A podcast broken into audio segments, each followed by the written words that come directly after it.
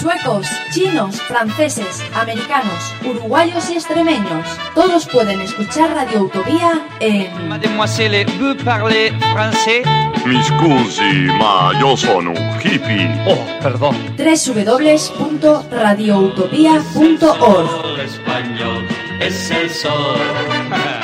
español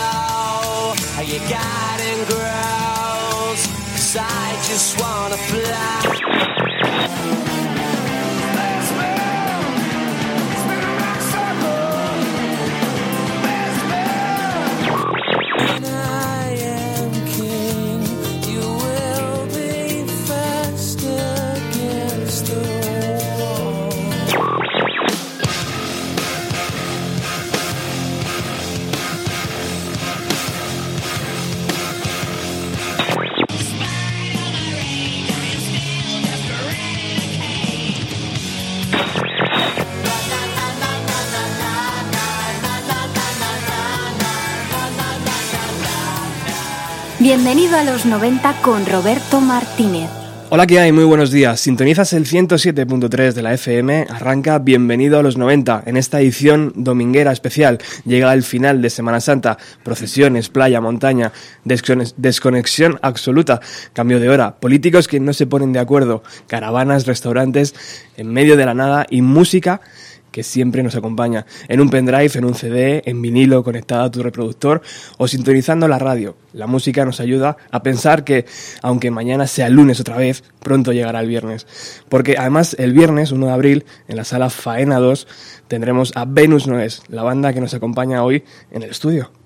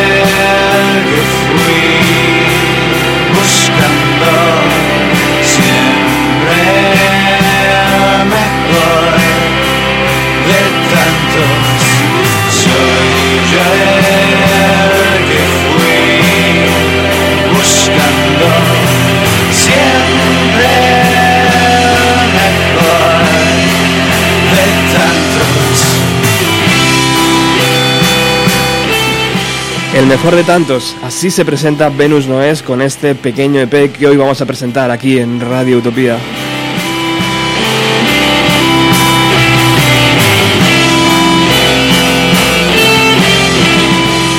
Y para ello tenemos al 50% de la banda, a José y a Iván, porque a Raúl y Quique deben estar todavía de vacaciones, ¿no chicos? ¿Qué tal? Buenos días. Buenas, ¿qué tal? Buenos días. ¿Cómo estáis? Pues, eh, muy bien. Raúl y Quique están. eh, bueno, Quique está fuera, está, está de vacaciones y Raúl está preparándose unas oposiciones, muy liado. eh, Oh. Ambos hermanos están muy liados en, en esa aventura.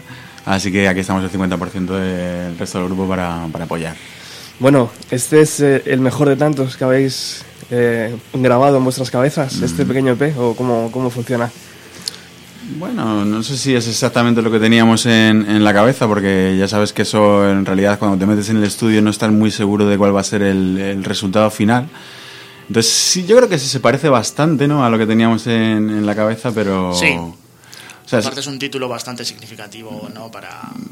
Sí, para, para darle título al, al- al disco, sí, pero sobre todo la idea que teníamos eh, con respecto al- a esta grabación era llevar un poco lo que estábamos haciendo en el, en el local, a nivel de sonido, sobre todo a nivel un poco de, de sensación de directo, que, que tuviese un tono un poquito crudo. Eh, para eso lo que intentamos es no pues producirlo mucho ¿no? y que, y que sonase pues eso bastante bastante fiel a lo que estábamos haciendo actualmente en el, en- en el local de ensayo y yo creo que, que en cierto modo sí que sí que lo hemos conseguido Bueno, contarme un poco, porque Venus Noes viene de, de una cantidad de años de- atrás importante, ¿no? O sea, es un grupo que si conocéis un poco la escena Alcobendas y Sanse, siempre ha estado ahí. Y mm, contarnos, ¿en qué, en qué momento decidís meteros en el estudio? Porque es la formación actual la que, la que ha empujado a todo eso, o habéis simplemente decidido mm, coger una colección de canciones y darle vida. Es la formación actual, o sea, el, el grupo ha tenido diferentes fases y diferentes formaciones a lo largo de los años, ¿no? Empezamos originalmente con Venus no es, estamos, o sea, ahora mismo la, la- la formación original es la que estamos ahora, pero en el proceso no, no se ha compartido, o sea, yo estuve durante un tiempo fuera, estuvo otros compañeros como Alfonso o Sí, David. David, han ido, han ido pivotando ahí varios elementos a- en torno a- al, núcleo, al núcleo original del grupo y, además eh, se han ido conformando repertorios distintos ¿no? en, en- todas esas épocas y con, los distintos miembros que han pasado. Y bueno, la idea sobre todo aquí, una vez que teníamos conformado esta, este, este núcleo fuerte de- del grupo y ya teníamos bastante trillados los, los temas que, estábamos trabajando, pues decidimos que, iba siendo hora ya de al menos, no sé si hacer un LP, pero sí un EP que fuese un poco reflejo de lo que estábamos, de la última época del grupo y, y del sonido que estábamos teniendo en ese momento. Claro, efectivamente, con la última reestructuración, por de manera, del- de la banda, pues decidimos dar un poco de giro ya de, de sonido y definirlo a algo diferente a quizá lo que se ha hecho durante los años anteriores. Sí, no tanto diferente, pero sí con, con una pequeña vuelta de tuerca hacia, hacia mm, digamos que hacia un paisaje sonoro un poco más duro, ¿no? Un poco más, eh, más rudo, ¿no? De lo que hacíamos anteriormente. Tú además bien sabes, Robert, que, que durante un tiempo tuvimos teclados dentro del grupo, que, que eso suele Ujú. dulcificar un poco el sonido, ¿no? Y en ese sentido sí que tomamos una decisión ya hace un tiempo de, de hacer unas, un- una música un poquito más cruda, ¿no? Que se sustente sobre todo en distorsiones de guitarra, efectos de guitarra y... Sí, un poco, Ah. Sea, un poco primitivo, diría yo ahí. Sí, en- incluso, en, incluso en las y- estructuras un poco eh, de bajo, sobre todo, ¿no? Eh, que, que son en realidad son muy simples, ¿no? Son, son cosas muy simples buscadas un poco a propósito, ¿no? O sea, alejarnos un poco de ciertos cromatismos en, en las líneas de bajo, ¿no? Que no fuesen tan ricos en ese sentido, que fuesen algo como una cosa mucho más básica, donde en realidad ese color lo dibuja más bien la melodía de, de voz o incluso de guitarras, ¿no? Mientras que la base, también incluso rítmica, ¿no? Es, es, es una cosa como muy básica, ¿no? Los, los ritmos que hacemos, es cierto que a veces hay adornos que son unas- un poco más barrocos, ¿no? Pero, pero la base general suele ser, suele ser una cosa muy contenida. ¿no? A mí me flipa que a lo largo de estos años hayáis encontrado una forma eh, muy cómoda de cantar en castellano, ¿no? Porque Mm. siempre se inicia la carrera musical de un grupo, yo creo, en inglés, porque son sus influencias, ¿no? Pero a vosotros se os ve muy cómodos en el castellano. ¿Cómo, cómo fue ese, ese, ese trabajo? ¿En qué momento eh, la cabeza del compositor de las letras dijo, "Mm, no, ya en inglés no? Eh, básicamente por una cuestión de, de- de retos eh, personales, es decir, porque en, en- el momento en el que empezamos a, a decidir tomar ese rumbo, ¿no? Eh, porque sí es cierto, como, como bien dices, que to- todos los grupos que nos dedicamos un poco en la escena indie, el bagaje musical que tienes es principalmente americano o anglosajón. Y nosotros, de hecho, empezamos también así, ¿no? Empezamos haciendo incluso versiones de Pixies, de, Nirvana, etcétera, ¿no?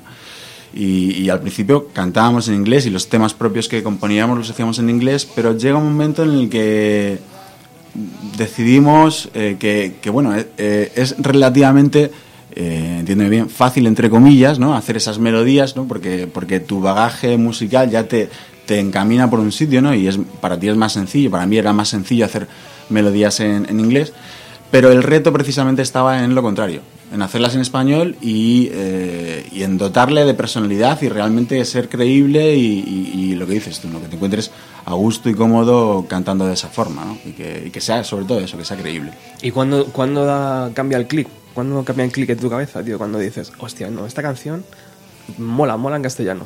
O sea, porque no tiene que ser fácil, ¿no? Acostumbrado a componer en inglés, tiene que ser... No es fácil, no, pero... O sea, yo... Jo- José es el. Tú puedes hablar mejor porque es el que el cantante, el que hace las, las melodías. Tengo mejor Pero yo voz, creo ¿no? que. no lo dudo.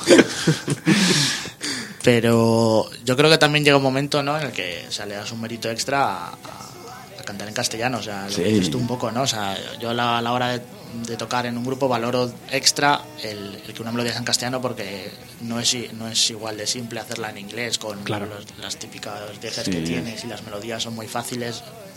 En cualquier caso, también te digo que hay, hay un poco patrones de composición. En en mi caso en particular, es cierto que yo siempre arranco desde una melodía pensada desde un punto de vista inglés, por decirlo de alguna forma, ¿no? O sea, eh, ya te digo, todo ese bagaje musical te empuja en una dirección.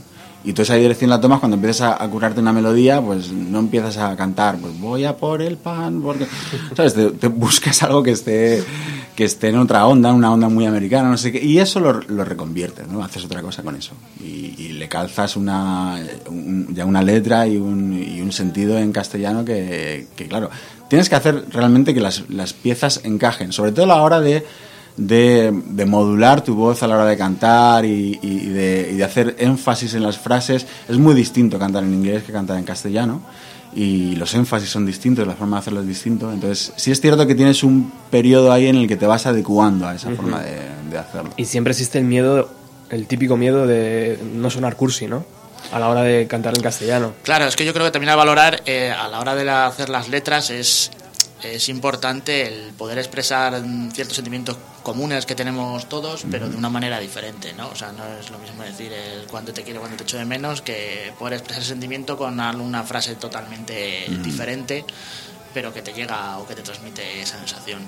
Y eso también yo creo que es una cosa muy, muy valorable a, a la hora Sí, de- en cualquier caso nosotros también nos movemos, depende de qué letras, pero nos movemos también a nivel temático de, la- de la- de las canciones en terrenos un poco abstractos. Y, tienen, o sea, hay más concepto que una literalidad en las letras que reconozcas cosas, ¿sabes? O sea, hay más una idea detrás que genera esa letra, que hay veces que mucha gente la, puede escuchar y puede decir, no sé de qué cojones están hablando, pero sí es cierto que, todo se basa en una idea real y en experiencias propias, ¿no? que luego bueno, se van transformando en esa letra Y vaya, sí, más o menos es- suele ser ese el proceso ¿no? un poco que, que seguimos. Bueno, Venus no es, para todos los que no conozcan la, la escena, está compuesta por Quique a la batería, Raúl al bajo, que también yo creo que compone alguna canción, Sí, ¿no? sí, sí, Raúl. por supuesto. Eh, Iván, que le tenemos aquí con su preciosa guitarra eh, Jazzmaster, ¿puede ser? Sí, ¿verdad? Eh, y, y José, que es el que acaba, acaba de hablar ahora, que también toca la guitarra y también compone eh, bastante, bastante de las canciones que vamos a poder escuchar hoy. Vamos con otra de las, de las canciones del EP, si os parece bien. Y eh, ya que habéis traído vuestras guitarras, pues habrá que, que estrenarlas, ¿no? Después. Habrá que hacer ¿eh? algo, sí, sí, sí, sí. Vamos con esta, el segundo corte de este trabajo llamado El mejor de tantos.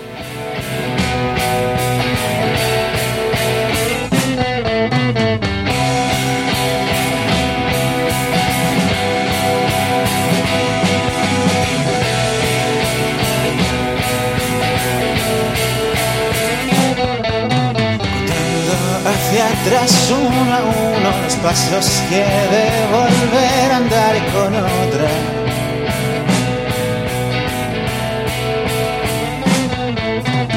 Este estado inoportuno de soledad, uno más uno no son siempre dos.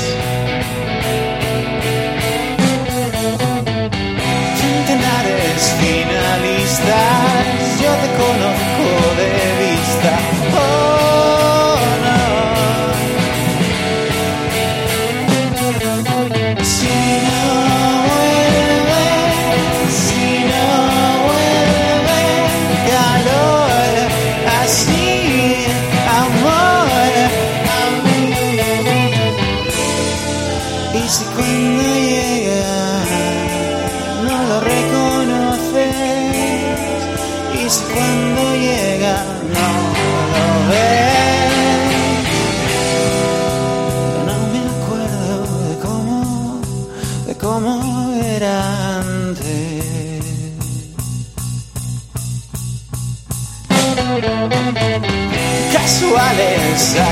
activistas, de repente todas listas en un baño de ambición.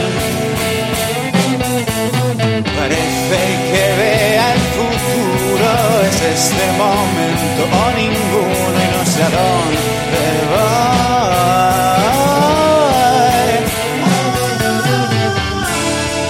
Y si cuando llega no lo reconoces si cuando llega no lo ves. Ya no me acuerdo de cómo de cómo era antes. Ya no me acuerdo de cómo era antes. Ya no me acuerdo de cómo era antes de cómo era antes. Ya no me acuerdo de cómo era antes, ya no me acuerdo de cómo era antes, de cómo era antes. Ya no me acuerdo de cómo era antes, ya no me acuerdo de cómo era antes, de cómo era antes.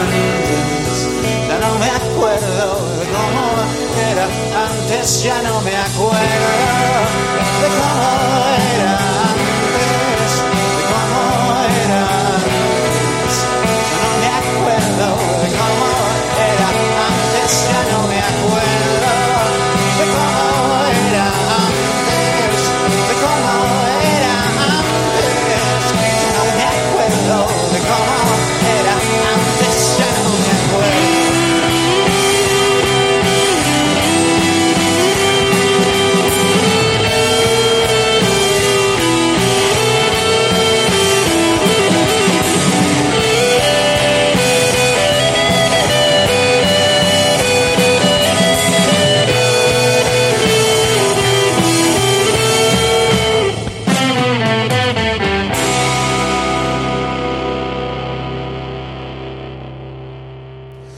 Bueno, pues aquí sigues en el 107.3 de la FM cuando es la 1 menos 10. ¿Habéis cambiado el reloj? Eh, imagino que sí, y espero que sí, porque si no estaréis bastante jodidos, casi como yo igual esta mañana.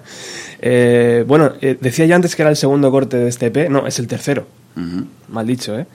que además me, la- me lo habéis traído aquí en formato físico. Imagino que se podrá comprar el viernes, ¿no? Eh, Sí, sí, eso es. Ahí estará disponible. En la faena 2, a eso de las 9 y media, junto al relevo alemán, viejos amigos de, de guerra. Ujú. Eh, ¿qué, qué, qué vais a preparar para ese concierto? Bueno, pues todo el repertorio en realidad. Sí, eh, vamos a tocar todo el repertorio prácticamente, a lo mejor se nos queda fuera alguna cosa, pero bueno, vendrá sorpresas. Y, y bueno, tenemos también que hablar con, con el Rebelo Alemán, porque como antiguo compañero, o sea, tres de nosotros tocamos con la antigua formación de, de José Carlos, que era Stoikov. Eh, lo mismo hay alguna sorpresita. Sí, en- sorpresilla por ahí que se están, se están currando. Muy bien. Eh, bueno, pues eso, el viernes 1 de abril, en la faena 2. Eh, allí tenéis la oportunidad de comprar este trabajo y de, y de ver un- un- uno de los conciertos más interesantes. Bueno, habéis traído vuestras guitarras preciosas. Eh, Yeah. ¿Qué vais a hacer, chicos? Pues nada, hemos, hemos eh, preparado hace media hora Muy cerca de aquí, además. sí, un, un par de temas precisamente de, de este EP para tocarlos en acústico, un formato que en- al que no estamos eh, acostumbrados porque en realidad lo nuestro es un poco la distorsión y el efecto, pero... Cosa Creo que va a quedar bien. Cosa que me honra como programa, que va a ser la primera vez. Es una primicia. Una primicia Roberto, absoluta. ti. Gracias. ¿Qué canción va a sonar? Pues vamos a... Transmutación. Sí, transmutación vamos a hacer. El segundo corte, antes que decía Eh. Vamos a ello. De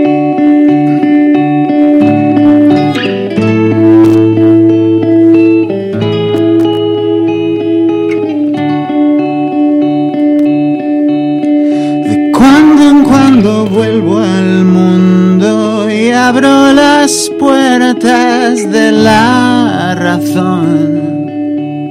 A cada paso que alimento, agoto el tiempo y la dirección. Es imposible no perderse.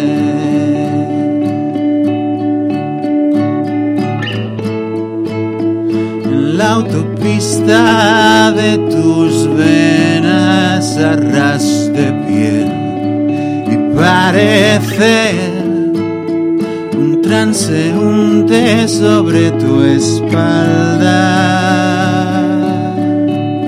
que cada vez que tú respiras pierde equilibrio y vuelve a caer.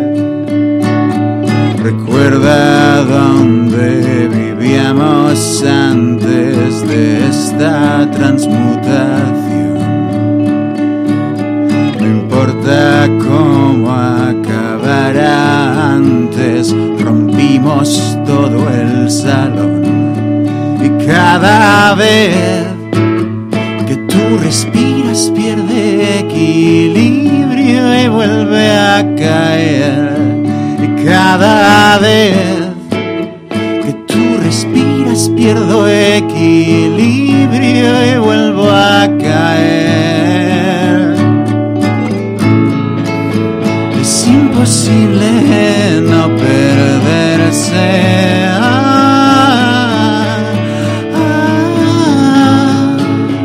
Es imposible no perderse.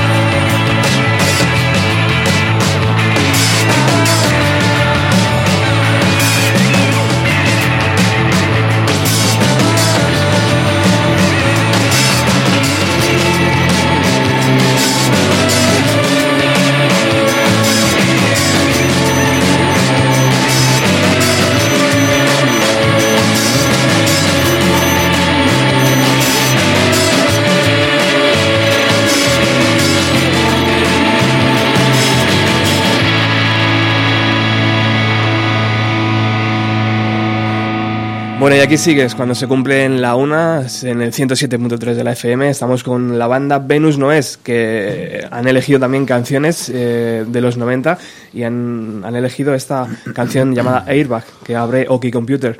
Imagino que habrá sido José quien ha elegido esta canción. Sí, ¿Sí? sí, es. sí, Sí. culpable, totalmente. Sí. Eh, ¿Cuántas veces las ha- lo has escuchado, has escuchado esta canción en, eso en el cool, tío? cientos, cientos de miles, ¿no? Si, si no es porque la ponían ellos, es porque la pedíamos nosotros, ¿no? Entonces, Exacto.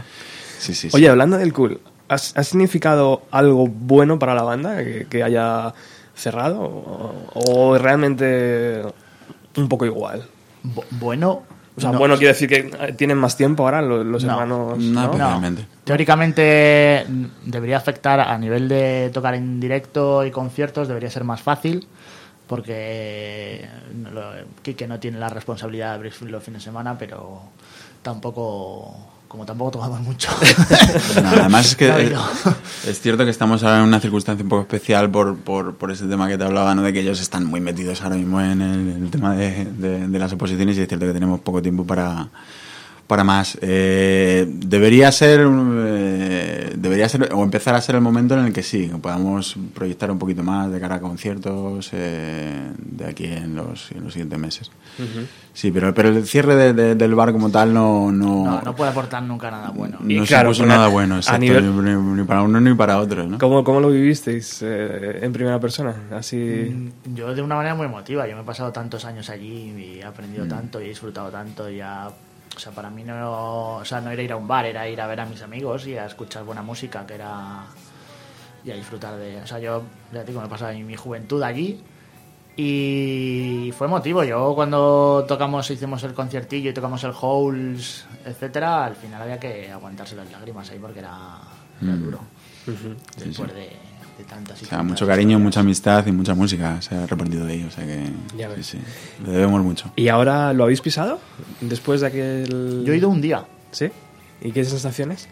eh, estéticamente ha mejorado bastante las cosas como son.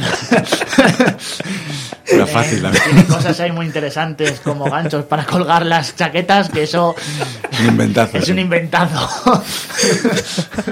Qué cabrón.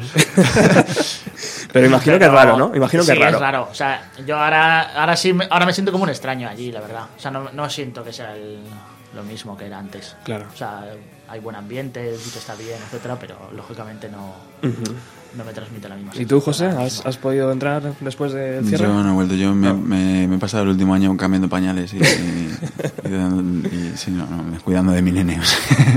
tengo poco tiempo para socializar. ¿Cómo se llama? Elliot. Elliot. Mm, Qué bonito nombre. Bueno, vamos a hablar un poco de la grabación de este, de este EP, porque según veo eh, en vuestro Facebook se inició en enero del 2015 y estamos en marzo del 2016. ¿Qué ha, qué pasado en todo este tiempo? Ha pasado un año.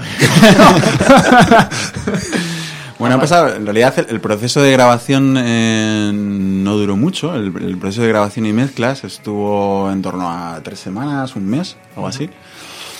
Eh, que fue bastante arduo en realidad, sobre todo la, la- la fase un poco de las mezclas, ¿no? porque como comentábamos antes, no fuera de micro, que es cierto que, que- que tú- tienes una impresión cuando estás en, en el propio en el propio estudio de grabación, ¿no? De cómo está sonando, de cómo está quedando. Luego cuando, te llevas esa mezcla a casa y la escuchas empiezas a, a- a sacar, ¿no? Algunos defectos o... Entonces es cierto que, que el proceso fue bastante, bastante complicado. Pero una vez que teníamos ya la mezcla definitiva, en realidad eh, el hándicap era encontrar un sitio donde poder masterizar y nosotros tener cierto control sobre, sobre esa masterización, ¿no? Lo que hablábamos también antes, ¿no? Que hay muchos grupos indies del panorama español que, que intentan masterizarlo en Estados Unidos y tal. Nosotros esa opción no, la- no nos la planteábamos a priori porque teníamos poco control sobre, sobre el resultado final.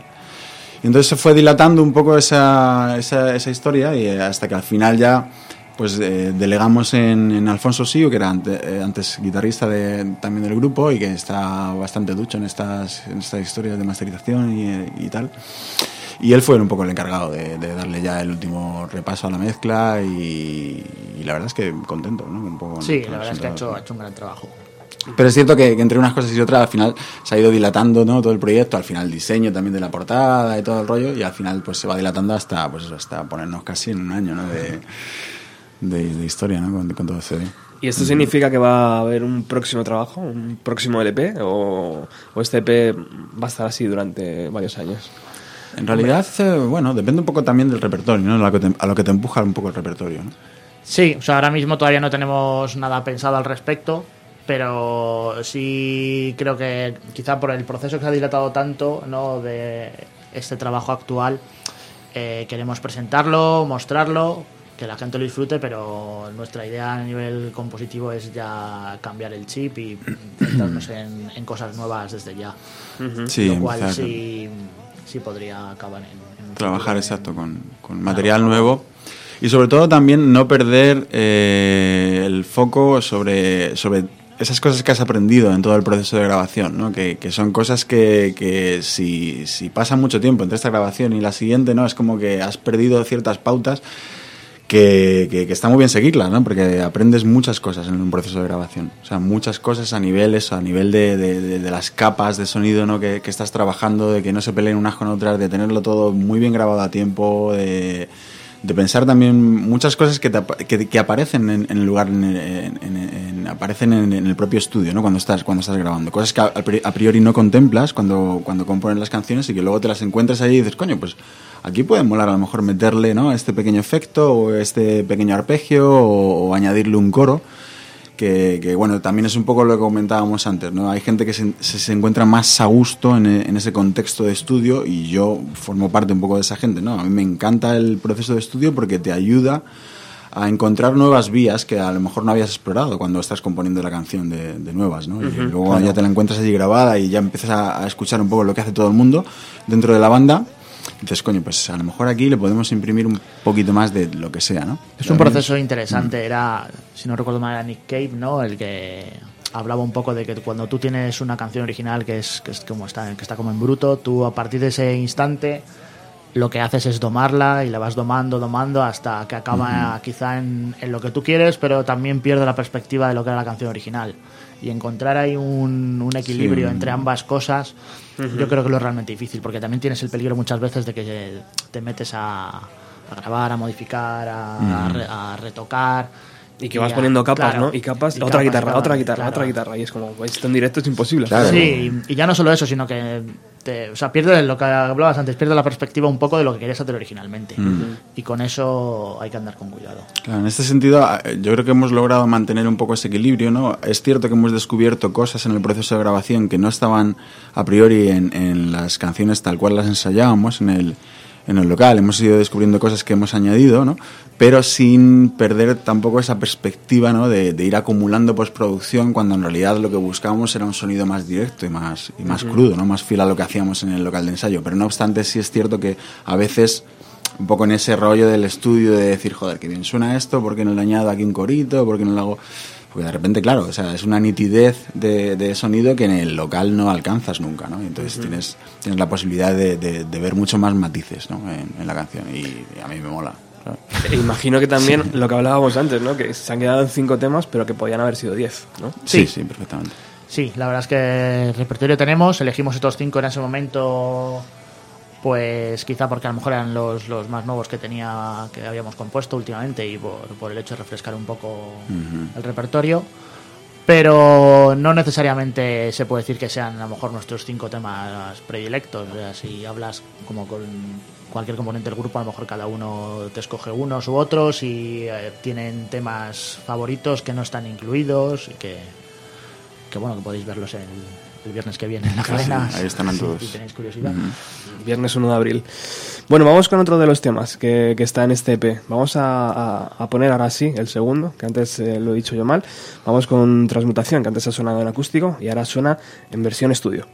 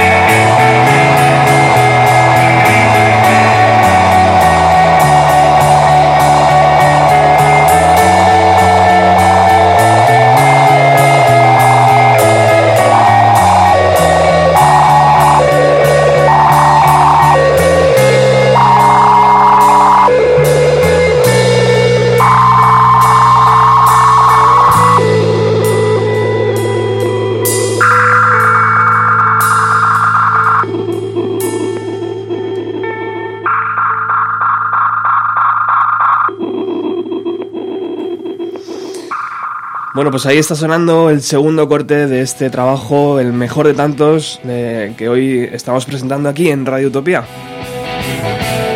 Y lo hacemos con la mejor formación posible, ¿no? Con el, con el grupo aquí en acústico. Nos faltan dos de ellos, pero bueno, está bien, ¿no? Porque Son poco importantes. son, son pequeñas cositas que no importan. No, no, pobrecitos. Bueno, eh, ¿cuál es vuestro tema preferido, chicos? Ya que estáis aquí vosotros dos, imagino que siempre uno se guarda, ¿no? Ese- esa sensación de que, "Buah, este ha quedado muy bien, ¿no? Este es el que más me gusta de todos, de los cinco. Yo de los cinco, o sea, en cuanto a resultado de grabación, eh, yo creo que Transmutación es el que, desde mi punto de vista, queda más redondo. Y sea también, por un lado, el tema más accesible, el que más puede llegar a la gente. Y, y- y- y yo creo que también quizá mi, mi favorito en, en cuanto a melodía de voz. Pero sí me parece que es, no es el tema que represente nuestro sonido. No sé si me explico. O sea, yo creo que es el- quizá el tema que más me guste, pero la- si tuviera que definir un tema, o sea, un tema para definir el sonido del grupo, yo creo que iría más a El mejor de tantos o Vacaciones en Seúl. Son temas que representan más lo que, lo que hacemos. José. Sí, sí, est- estoy de acuerdo un poco con lo, con lo que dice Iván. O sea, también es cierto que Transmutación es el, la última canción que, que, que trabajamos en el grupo y es cierto que también es un poco la que, ¿no? que, que- que te mola más por la novedad. Eh, a nivel melódico es cierto que también a mí me, me, gusta mucho cómo, cómo quedó y la grabación en sí, el sonido que, que le pusimos, los efectos y tal. Yo creo que, yo creo que, es, un, que es un tema que ha quedado bastante redondo, pero también estoy de acuerdo con Iván en que quizás no es representativo de, de- lo que es el sonido del grupo en general, en su repertorio completo, ¿no? en el corpus total de, canciones que tenemos. ¿no? O sea, se busca un poco más ese, ese sonido crudo de, guitarras distorsionadas y con efectos que puede tener, en efecto, no la de, la eh, el mejor de tantos. ¿no? Que es- yo creo que sí que, recoge un poco más el espíritu a nivel eh, de sonido que queremos tener. ¿Y por eso habéis titulado el LP así? ¿O... Sí, sí, Hmm. sí, sin ninguna un duda es una canción que cuando...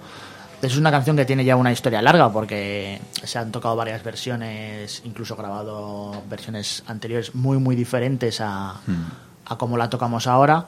Y hace unos años cuando decidimos dar como el pequeño giro un poco ahí de... No sé llamarlo estilo, pero bueno, o sea, como de, de sonido. Eh, empezamos a tocar esta canción de esta manera y nos pareció que definía muy bien lo que nos apetecía hacer. En el sentido que hablaba antes de una canción como muy primitiva, con aspectos eh, de estructuras muy básicos, pero muy potente de sonido y con muros de sonidos muy fuertes. Sí, con distorsiones muy protagonistas y sobre todo una, una melodía, ¿no? Que es la que da ese punto de color, ¿no? A, a una base mucho más ruda, ¿no? Y mucho más cruda, ¿no? Que, que es, que es la canción. Hay una canción que se llama El hombre del tiempo, que la, la podemos ver en vuestro Facebook, en vuestro muro de Facebook, que la habéis grabado hace un montón en el local de ensayo. Sí. Eh, ahora vamos a escuchar esa canción. Eh, ¿Cómo elegís eh, qué canciones deben estar o, o qué canciones se deben tocar? Porque hay mm, dos compositores en la banda, ¿no? O dos personas que traen ideas ya eh, muy trabajadas, ¿no? Una es José y otra es, es Raúl. O no sé si me equivoco, no sé si es así. Sí, bueno, eh, O sea, yo también llevo cosas. Sí, ¿sabes? claro. O sea, yo lo que no llevo son. la- yo llevo ideas de, de bases de canciones, pero o sea, la- a nivel de vocal sí que son Raúl y José los que suelen poner las melodías. También tenemos un proceso ahí, un- yo creo que un poco que llevamos como, o sea, hay veces a lo mejor José suele llevar alguna canción más cerrada, o Raúl a veces también, pero también tenemos un proceso muy creativo de, de en el mismo local de ensayo, eh, con ideas que podemos tener en la cabeza, empezamos a trabajar sobre ellas y de ahí empezamos a ver qué sale, a ver si nos convence o no, si vemos que puede ser potencialmente una canción, todo partiendo en el fondo como de una base un poco eh, de improvisación a veces. O sea, Sí. o sea, como que tenemos ahí un mitad ya estructurado y, Mm. y una parte también importante sale de, de lo que nos va fluyendo en el, Sí, en el sí. Trabajo en común, ¿no? Sí, en ese sentido el grupo siempre ha sido muy democrático a la hora de, de- de hacer las canciones y de elegir el repertorio. En realidad, cuando hay alguien dentro del grupo que veta una canción porque sinceramente no, oye, es que esto no me gusta, pues eh, por, lo, por regla general esa canción se suele relegar, ¿no? Y se, pues, se suele dejar ahí, ¿no? Y, eh, y el proceso también de, de- de generar esos temas suele ser también muy democrático. Es cierto que, que, a nivel, por ejemplo, de melodías o de letras, tanto Raúl como yo somos un poco los que, los que llevamos esa parte, pero, pero llevamos esa parte al grupo y luego el resto vamos generando un poco lo que es la canción al final, que, que, que va a ser resultado de todo eso, ¿no? O sea, en ese sentido sí que todos aportamos nuestra parte, ¿no? Eh, en el proceso. Bueno, pues vamos a escuchar eh, El hombre del tiempo, que es una- la primera composición de este P, ¿no? Donde canta Raúl. Sí, Exacto. sí.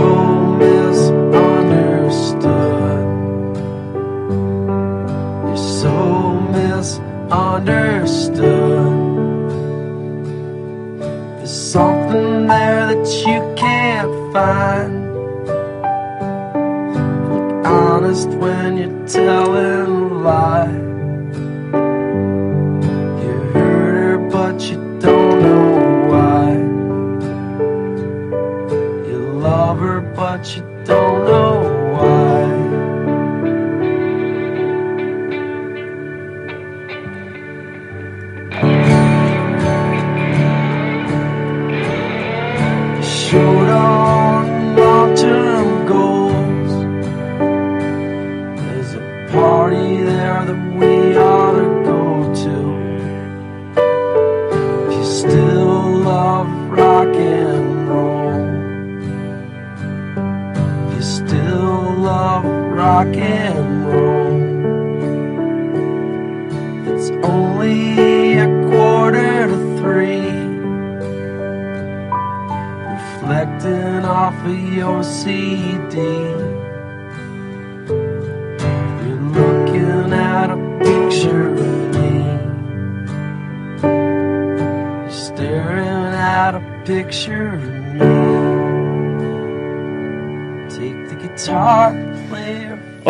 Canciones que ha elegido Venus no es es esta de Wilco para ilustrar un poco sus influencias, ¿no, chicos? Sí, Eso es. exacto. Bueno, vamos a hablar un poco de influencias para que la gente que está escuchando al otro lado diga, ah, bueno, si suenan, si les gusta esto, a mí me van a gustar, ¿no? Porque un poco las influencias van por ese rollo. Eh, a mí me gusta Nirvana, ah, entonces a mí también me va a gustar este grupo. Eh, yo no yo no sé si eso es del todo cierto, porque la verdad es que yo creo que o sea, de las influencias que tenemos a lo mejor se puede notar algo en el sonido, pero no mucho en el estilo, o sea, no siempre que me han preguntado qué estilo tocáis, nunca he sabido tampoco definirlo exactamente. Indie, ¿no? Todo el mundo Claro, es es- indie, pop rock, no sé. Pero yo indie que- es un término que a mí ya hoy en día no, Mm. no me gusta no me gusta utilizar porque creo que es un término que se ha, se ha desprestigiado mucho eh, porque hoy en día el indie es, es mainstream, es comercial y Mm. son bases de pop o de rock o muy... O sea, es que no, no intentan ir un paso más a crear un sonido o estilo propio, ¿no? Tenemos muchas influencias pop, ¿no? O sea, eh, entonces, y eso yo creo que sí que se nota al final, en, en- sobre todo en las melodías de voz, quizás es donde, donde más se puede encontrar. Y, claro, son, son influencias que, que- que van desde, de- saltando desde el pop británico al pop americano y luego también muchas influencias de rock, ¿no? De rock Claro. tanto, tanto anglosajón como americano. ¿no? Venga, dime tus tres bandas, José. Tres Mis bandas que, tres que te ban- llevarías a una isla. Yo no puedo vivir sin los Beatles, ¿no? Eso es algo que tú sabes muy bien. Bien. Eh, yo creo que Radiohead eh, tienen que estar ahí, ¿no? A- para tomarlo a la hora del té. Bien. Y, y bueno, yo, para mí, Dios es Jimi Hendrix. Entonces, Bien, bien, bien. para mí eso es, o sea, reconozco que son cosas como muy clasiconas, pero, pero es- son cosas que probablemente no dejé de escuchar nunca. Entonces hay, hay muchos grupos que, que, que vienen para, para desaparecer al poco tiempo, ¿no? A nivel un poco de influencias. Y para mí estos sí que están perennes ahí, ¿no? Y, un- y una banda nacional que digas, joder, ese tipo de letras me gusta mucho. Eh, me gustó durante mucho tiempo Los Planetas. Los Planetas yo creo que, que fueron un poco abanderados ¿no? de, de todo el movimiento indie. Hicieron cosas ahí como muy, muy chulas en su momento, ¿no? Y, y- y es un grupo al que, al que yo creo que toda la banda hemos, hemos seguido en ciertos momentos, ¿no? Sí, sí, sí. A mí Los Planetas me- no tanto es que me influyeran, sino que, bueno, que, que respetaba mucho lo que hacían. Me, me gustaba mucho. Vale, Iván, tres bandas, tío. Eh, Sé pues que es bueno, difícil, ¿eh? Es difícil, hombre. Si nos vamos a los clásicos de todos los tiempos, pues estaría con José en los Beatles o cosas así. Son grupos que me han influenciado muchísimo. Y luego de los grandes de hoy en día, pues yo sí me quedaría con. O sea, a nivel. Por ejemplo, de tocar, yo creo, y de sonar y de intentar hacer cosas ahí interesantes desde mi punto de vista, eh, para mí Radiohead están a otro nivel y, y Wilco lo estaban. Los últimos no me han convencido mucho, pero el- la década anterior me parece que, que era algo realmente espectacular. ¿Y, un- y una banda nacional? Eh, una banda nacional. A mí me ha influenciado mucho, obviamente también Los Planetas, que yo creo que de nuestra generación a todos, pero yo creo que me quedaría con La Costa Brava. La Costa Brava. La Costa Brava ha- siempre ha hecho un pop y un. O sea, las melodías siendo desde un punto de vista muy clásico. Pero dándole un toque ahí un poco low-fi, por decirlo de alguna manera, y, de- o sea, las letras que hacían, todo me, me ha influido. O sea, es un pop que me gusta mucho Mm. a nivel nacional. Muy bien. Bueno, hablando de Radiohead, los dos habéis coincidido ahí. ¿Qué esperáis del próximo LP? Yo mucho. O sea, para mí. ¿Sí? ¿Se sigue o sea, esperando grandes avances de esta banda, tío? Yo creo que sí, son conscientes de ello. Yo, o sea, a mí los dos últimos álbumes que han sacado me, me parecen que es, que es lo mejor que han hecho y, y me parece que está a un nivel que, que muy poca gente o nadie puede llegar a ese nivel de, de control, de dominio de sonidos, de, de, de estructura de una canción, de matices. Eh, o sea, a mí, o sea, yo no, no me cansaría de, adjetivos positivos de Y, para pa- darles. y para llegar ahí, ¿es necesario que la banda cada X tiempo se vaya cada uno por su lado? Y años después se vuelvan a juntar y se vuelvan a separar, se vuelvan a juntar. Puede ser, o sea, ¿Sí? quizás eso le añade el punto, ¿no? De que se airen un poco entre ellos, cojan influencias, luego se pongan en común, a- aprendan. Además, ves una banda en la que todos son técnicamente muy buenos. Y, y a mí es que, o sea, en el sentido, sobre todo, de cara a llevarlo al directo, me parece que es algo alucinante eh, sonar tan bien como pueden sonar ellos. O sea, Sí, es espectacular. o sea, es- sea, yo a veces, yo es que me veo los vídeos en directo y alucino, porque es toda la perfección, como si fuera estudio. Y... Es que hasta el batería saca discos, ¿eh? Claro, Sí, claro. sí, O sea, es una cosa de ese grupo, tío, es increíble. luego cómo cuidan el sonido. O sea, tú ves que cada guitarra que suene, la batería, el bajo, todo está al milímetro, eh, cuidadísimo.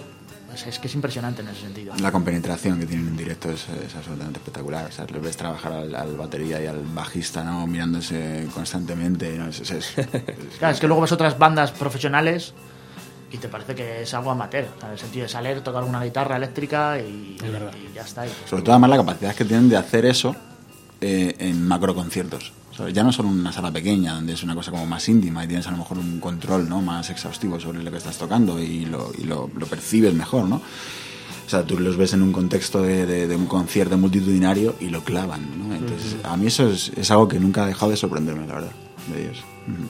Qué guay. ¿Echáis de menos los, los 90 o no?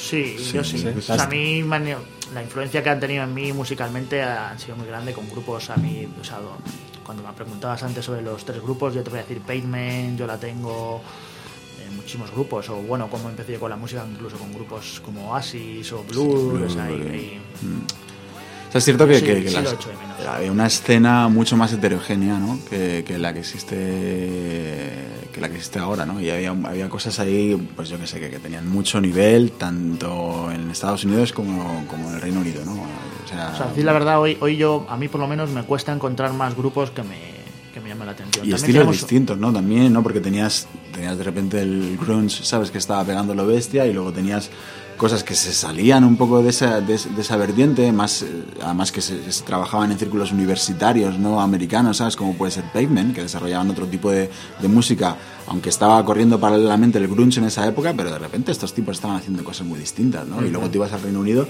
y te encontrabas también cosas muy, muy, muy diferentes.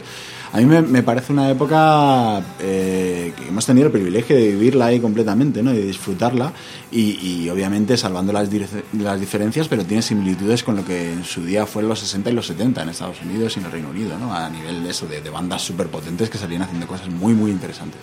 ¿Pero es- mm, vendrá otra revolución de ese calibre o, o tardará? Yo creo que no. Yo personalmente creo que no, pero lo porque... veo complicado. Yo creo que también hay un factor del que no hablamos, de- que es que cómo cambió la industria musical en estos Mm, años. exacto. Y, la venta por de, ejemplo, de discos. El consumo hoy en de día música yo diría que suena mal, pero yo creo que exceso de bandas y de grupos porque realmente que tengan calidad los hay muy pocos. Antiguamente yo creo que si eras bueno acabarías llegando haciéndote notar y llegaban solo los que eran realmente buenos. O sea, la, gente mediocre de alguna manera se perdía en... En cambio hoy vivimos en un panorama musical que es- está lleno de, de grupos mediocres, por alguna manera, grupos que no, que no dan el nivel y, te haces escucharlos en la radio y entonces es, es complicado en ese sentido. Yo creo La que forma de difícil. consumir, en cualquier caso, también la música, ¿no? Ahora mismo es mucho más atropellada. eh, yo creo que antes, eh, precisamente por a lo mejor por no poder acceder, ¿no? De- a la música de la misma forma que puedes hacerlo ahora, ¿no? La, la consumías de una forma un poco más delicada, ¿no? Más, más sentida, ¿no? Ahora es como, yo qué sé, es que... pff, eh, Claro, antes te llegaba un disco y sabías que tenías que reescucharlo y escucharlo y escucharlo, porque a lo mejor no tenías incluso otro y le dabas muchas más oportunidades de apreciar pues todos los matices que pudiera tener. Hoy en día, con la con el exceso de música que hay, no, es que no tienes tiempo. Escuchas un single de este, el- la canción del otro, etcétera, y por encima, porque hay, hay demasiado. En ese sentido, Curiosamente- es complicado prestarle atención Mm. que se debería y que merece en el fondo también cada composición de un artista que ya tiene un trabajo detrás. eh, Y esa forma, además, de consumir la música, ¿no? Como en pequeñas micropíldoras, ¿no? Que, que estamos haciendo ahora, le resta ese componente conceptual que antes tenían los álbumes, ¿no? Algo que empieza precisamente, ¿no? Con los Beatles, ¿no? Con, o con- con los Beach Boys, ¿no? Ese rollo de álbum conceptual que también durante los 90 cada álbum no tiene, tiene una razón de ser y tiene una idea ¿no? sobre, sobre la que pivota todo lo que se hace en ese álbum hoy día ya se pierde un poco ese concepto porque a la hora de consumir un disco no lo consumes completo consumes el single ¿sabes? entonces esa idea ha desaparecido y para mí claro para, personalmente también porque un poco mis influencias son, son un poco clásicas en ese- en ese sentido yo sí echo de menos ese punto conceptual que tiene una obra musical, ¿no? un, LP, un, un LP completo. Claro, antes hablabas de decir tienes que escuchar este disco que es eh, espectacular, de principio a fin, o sea, los 60 minutos que dura el disco. Hoy en día la, la gente hablas con la gente y conoces a tal, sí, sí, tal, y, y conocen una canción, pero no, no se van a molestar a escuchar el, el conjunto, ¿no? Y, y de hecho se ha perdido también por cómo se mueve la industria de que casi a- el conjunto puede dar igual. Si sacas dos, tres temas que sean un poco potentes, si el resto del disco flojea, da igual, ¿no? ¿Y cómo, ¿Y cómo se reeduca? José, por ejemplo, tú a, a- a tu peque, tío, ¿cómo le vas a meter este, este germen de la música dentro, tío? Ya, ya se lo estoy se lo estoy inoculando eh, cada, Poquito a poquito, ¿no? cada día poco a poco sí yo creo que yo creo que en realidad es complicado controlarlo ¿no? porque porque de, lo que depende es de controlar eh, pues, los medios de comunicación de la forma en la que te acercas a la música yo creo que yo creo que es complicado yo creo que lo que sí es cierto es que eh, creo que un punto de partida muy importante es conocer eh, los clásicos, entre comillas, ¿no? O sea, hay, hay cosas sobre las que se sustenta un poco la... eh, que son la base de todo. A mí me ocurre ahora, eh, en esta época de mi vida, que, que retorno a los clásicos más que nunca, ¿sabes? Y, y puedo escuchar grupos no, noveles y que, y que hacen cosas muy interesantes y me parece, me parece muy interesante, pero yo en casa eh, prácticamente lo que más escucho es blues, jazz, ¿sabes? Cosas muy, muy, muy clásicas. Y- pero me parece, me parece que son una base muy importante para lo que puedas generar después de eso, ¿no? O sea, sí, sí, yo a eso no pienso renunciar nunca y a mi hijo, vamos, lo, lo obligaré. eh. A tu hijo no vas a renunciar. Escucha Robert Johnson, hijo mío.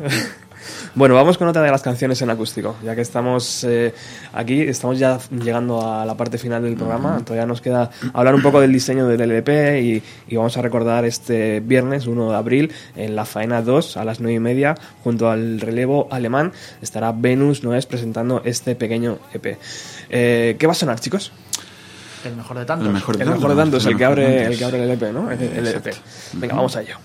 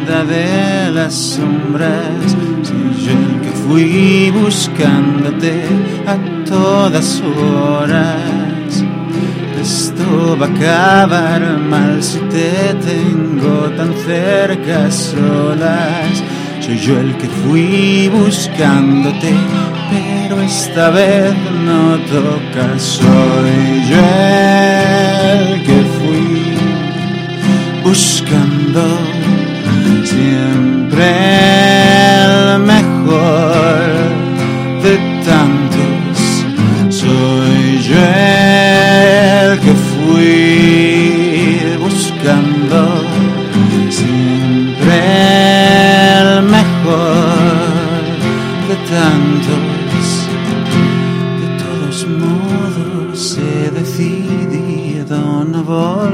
solo. Si no eres tú mi otra mitad, me conformo con poco. Otra persona que me recuerde un poco tu boca. Soy yo el que fui buscándote, nadie va a hacerlo ahora.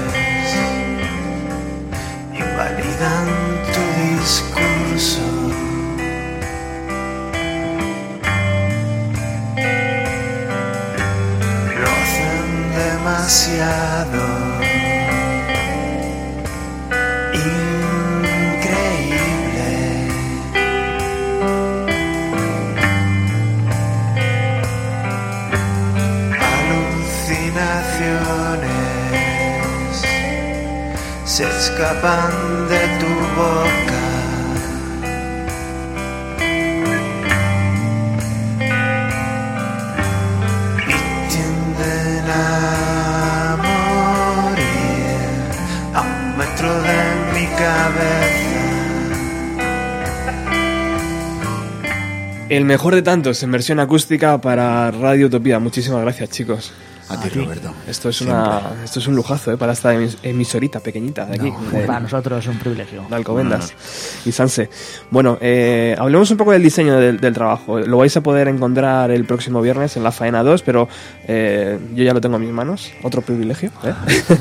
Eh, contadme un poco, José, porque tú has sido el, el- el que ha defendido un poco el diseño, ¿no? Sí, bueno, yo me, me dedico a eso. Yo trabajo eh, como director de arte en agencias de publicidad. Y, y bueno, en realidad eh, eh, es cierto que yo al principio no quería trabajar en el diseño del disco porque es algo tan personal que en realidad no tienes mucha perspectiva sobre esto, ¿no? Entonces, de hecho, estuve dándole Un año de excusas. eh, dándole vueltas al tema del diseño sobre a quién a quién encargárselo, ¿no? Porque tenía, tenía un par de amigos ahí que, que, que estaban interesados, a lo mejor en hacer algo para el grupo. Y al final se nos empezaba a echar el tiempo un poco encima, ya estábamos, se empezaba a dilatar demasiado, ¿no? Todo esto y, y una mañana dije, bueno, pues venga, eh, lo, lo- lo hago yo y punto, ¿no? Y, y la verdad es que estamos contentos, yo creo que ha quedado, una cosa bastante chula, eh, un poco el, el- concepto, ¿no? En, el que, sobre el que giraba también un poco el, diseño, era ese punto de celebración, ¿no? Sobre todo este tiempo que, que teníamos ganas de grabar un EP y de sacar algo que, que nos convenciese. Entonces tiene, tiene ese punto ¿no? de celebración, de por fin está aquí el, mejor de tantos. Y luego también es cierto que, hay muchas de esas atmósferas que tenemos en el grupo que beben un poco de ciertas influencias eh, de la psicodelia. Entonces está también un poco, gráficamente está un poco ahí, yo creo, ¿no? Ese, ese punto psicodélico en la gráfica a nivel de colores, a nivel de, de imágenes y capas que se van fusionando unas con otras, ¿no? Entonces, eh, bueno, yo creo, que, yo creo que ha quedado chulo. Y esto es igual que pasa en el estudio, que tú grabas una cosa y luego cuando se masteriza parece que cambia un poquito. Es igual que esto que ves en tu, en tu ordenador, luego cuando lo ves en físico también cambia un poquito. ¿o no? Siempre, Sí, eh, ¿no? siempre, totalmente, claro, claro, claro. Sí, sí, tienes, tú tienes una cosa en la, en la pantalla que al final, eh, por lo general, termina siendo un poquito peor el, el resultado final, ¿no? Pero bueno, yo en cualquier caso estoy, estoy contento con, lo- con- con cómo ha quedado. Podría, podría ser mejor, es cierto, a nivel de impresión y tal, pero bueno, son cosas ahí que... que, que- pero ya yo, yo lo veo también desde un punto de vista Claro. profesional. Yo me dedico a esto, entonces... eh, Nah, está, está un muy poco bien, está muy bien. La verdad es que estamos, estamos muy contentos. De hecho, parece. Eso lo ves y dices, joder, parece un grupo profesional y serio, de verdad. Luego a lo mejor casi es mejor la portada que lo que hay dentro, ¿no? Pero- Bueno, Bueno, esperamos que le guste a todo el mundo, tanto de aquí dentro por fuera. Físicamente lo podemos encontrar en la faena el próximo viernes, pero eh, digitalmente, porque a día de hoy ya sabéis cómo funciona esto, ¿dónde, ¿dónde lo podemos encontrar? Digitalmente, de momento en, en Bandcamp solo. Y, y luego, según las conversaciones que tendremos ya internas, ya veremos la posibilidad de Spotify o alguna otra cosa Sí. de estas. Pero ahora mismo, o sea, podéis Bandcamp escucharlo en Bandcamp. Punto com, punto com barra Venus no es, ¿no? Eso es. Exacto. Ah, Directamente desde ahí. Bueno, pues ya, venga, nos tenemos que despedir. Vamos a cerrar con la última canción del EP, eh, que se llama Vacaciones en Seúl. Esta canción, hablarnos un poco de ella. Pues esta canción, lo que es un poco la música y la guitarra a la base, la traje yo en este caso y, y viene un poco el título a raíz de, de que empecé a crearla en unas vacaciones en, en Corea, en Seúl. Ajá. Y, y a partir de ahí ha estado un poco en mi cabeza hasta que, pues con el proceso este creativo que tenemos, un día en el ensayo se la enseñé a los compañeros y, y decidimos empezar a trabajar sobre, sobre ella. ¿Y contento con el resultado final? Eh, sí, sí, la verdad es que, que sí. O sea, bastante contento con, con cómo ha quedado. O sea, siempre esto es como todo. En el fondo somos bastante exigentes, siempre pedimos más, pero La verdad. pero la verdad es que sí. O sea, Sí, en este caso fue Raúl que se encargó un poco de, de- de generar una melodía y una, y una letra también y el resto pues ya fuimos añadiendo un poco nuestras partes, en mi caso de guitarra rítmica, coros, etcétera y que por supuesto la batería, toda la parte rítmica. Muy bien. Imagino que sonará el próximo viernes. ¿Cuántas canciones van a sonar eh, en la faena 2? pues son 10 o 11. 10 ¿no? o 11, sí, estamos ahí un poco barajando si, si metemos una o no eh, y luego también en función un poco también de- del Sí, timing. también este- habrá alguna o sea, nueva respecto a que no la hemos tocado nunca en directo. O sea, tenemos un, un tema que, que será la primera vez que, que pongamos en directo. Qué guay. Y, y bueno, pues a ver qué tal, qué tal se da. Esperemos que, que todo Bueno, bien. Pues mucha suerte para el próximo viernes. ¿Hay alguna fecha por confirmar que, que tengáis ya por ahí? ¿O, o simplemente vamos a vuestro Facebook y ahí Sí, encontraremos en toda la el, información? en el Facebook. Sí, siempre en la página de Facebook también, ahí es donde subimos toda la... Damos el update del, del grupo y subimos toda la información. Bueno, de pues- momento estamos ahí como medio de negociaciones con, con un par de grupos para ver si podemos también cuadrar cuadrar otra- otras fechas y, y además ya también un poco en bares del centro también de Madrid, ¿no? Para también eh, traer a gente un poco que, Guay.